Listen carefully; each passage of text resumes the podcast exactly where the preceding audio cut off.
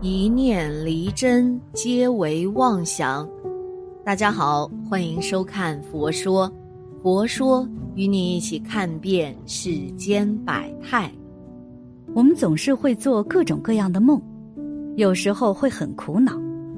比如，我有个朋友说，他平时的时候有着正常的需求，但是却总是梦到跟别人行淫。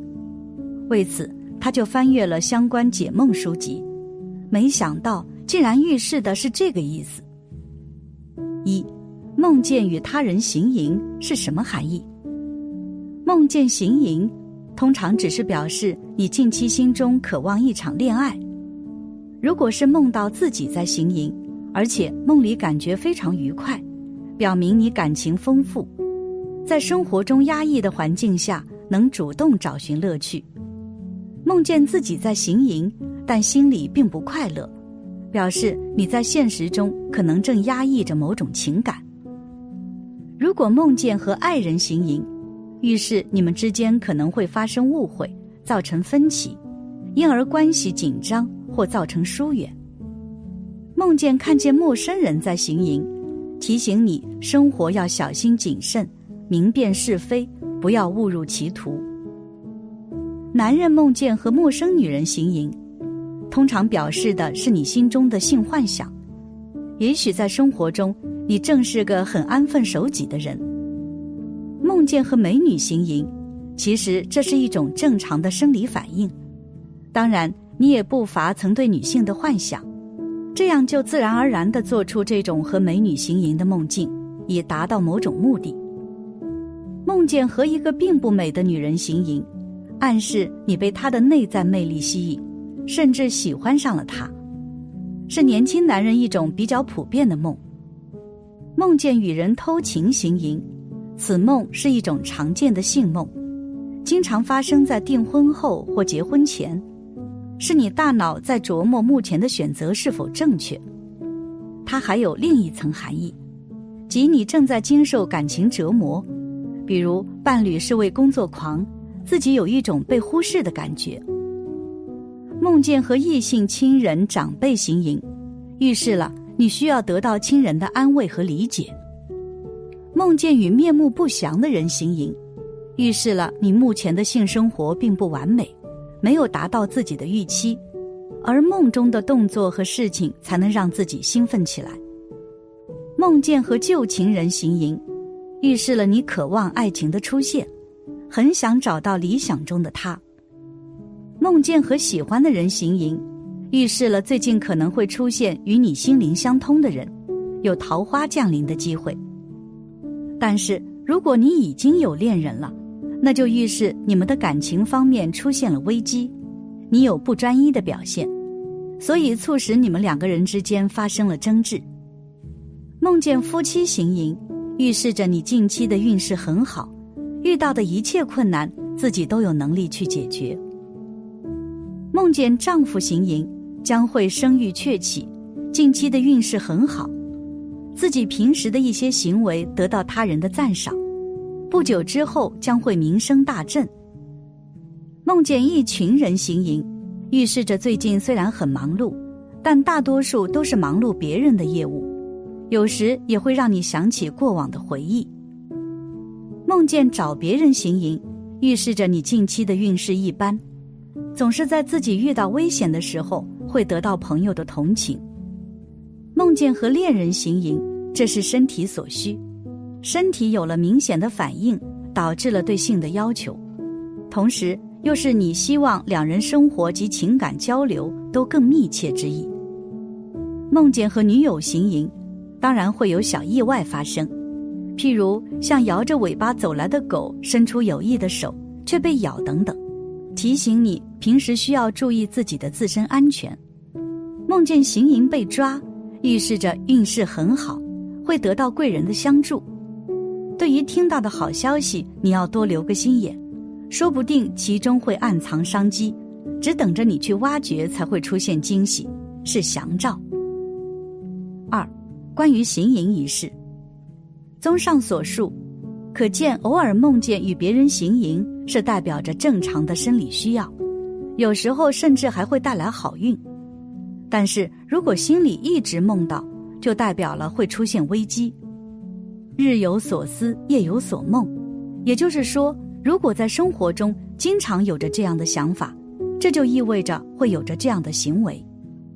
就比如有些人甚至公开说黄色笑话，发布不良视频到处传播，又或者一些人背着妻子或者丈夫进行邪淫的行为。面临着众多屡戒屡犯的案例，我也一直在思考关于性这个问题。其实，邪淫就是一种性欲，很多人对于犯邪淫一事都能认识到这是一种生理渴求，但屡犯屡淫，恐怕就不只是生理渴求了。事实上，不论犯不犯邪淫的人，在行欲尽兴之后，必然索然无味。所以，我认为邪淫更深层次是一种心理渴求，是深层的生理需求。一个人在心理上不需要邪淫，那么遇事发生的可能性极低。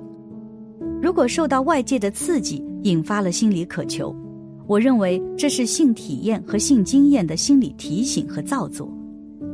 又或者说，平时的心理渴求只是暂时隐蔽或者平衡了，所以。当外界刺激，心里面就升起需求，想再度体验并满足这种需求。看来性只是个特例，本质上是人的心理需求中深层的心理需求。人追逐功名利禄，而不愿意老老实实做普通人、做正常人，就是因为人有这些心理需求。除了环境的熏陶外，人本身也有一种一般性心理需求。这无疑都指向一个事实：人本身心灵世界的荒芜。人的心灵世界没有自生自创的能力，人甚至用毒药而不是用雨露来灌溉这片心灵土地，所以他被外界迷惑，所以他依赖外界，他以为外面的世界有他需要的东西，他以为他山之石真的能供给山之玉，他完全不知道会引狼入室。话转回来，性的确是一个很好的糖衣炮弹，以光鲜皮囊掩裹其腐臭本质。它让人片刻间不用直面事实，它让人片刻间忘记许多苦楚，它让人找到一个临时的欢愉忘我之所。它以片刻之乐隐藏以上诸多事实，并藏带淫欲苦果，作为一个非常好的心灵依赖的借口。并同时具有极强的隐蔽性，使人完全无法察觉自己荒芜心田的本质和逃避行为。这片刻的欢愉，如果是一点奶酪，万种报应如果是有害物品，那么事实不是一点有害物品投到了一锅奶酪里，而是一点奶酪投到了一锅有害物品里面。因为前面说的隐蔽性和后面提到的沉迷性。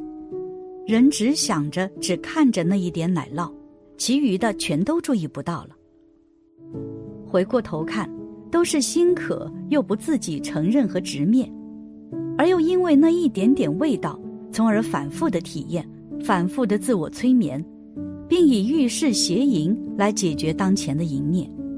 这并没有解决问题，反而拉伸拉大了心中的渴求，为欲望开了一个更大的口子。这是一个恶性循环，这就是沉迷性。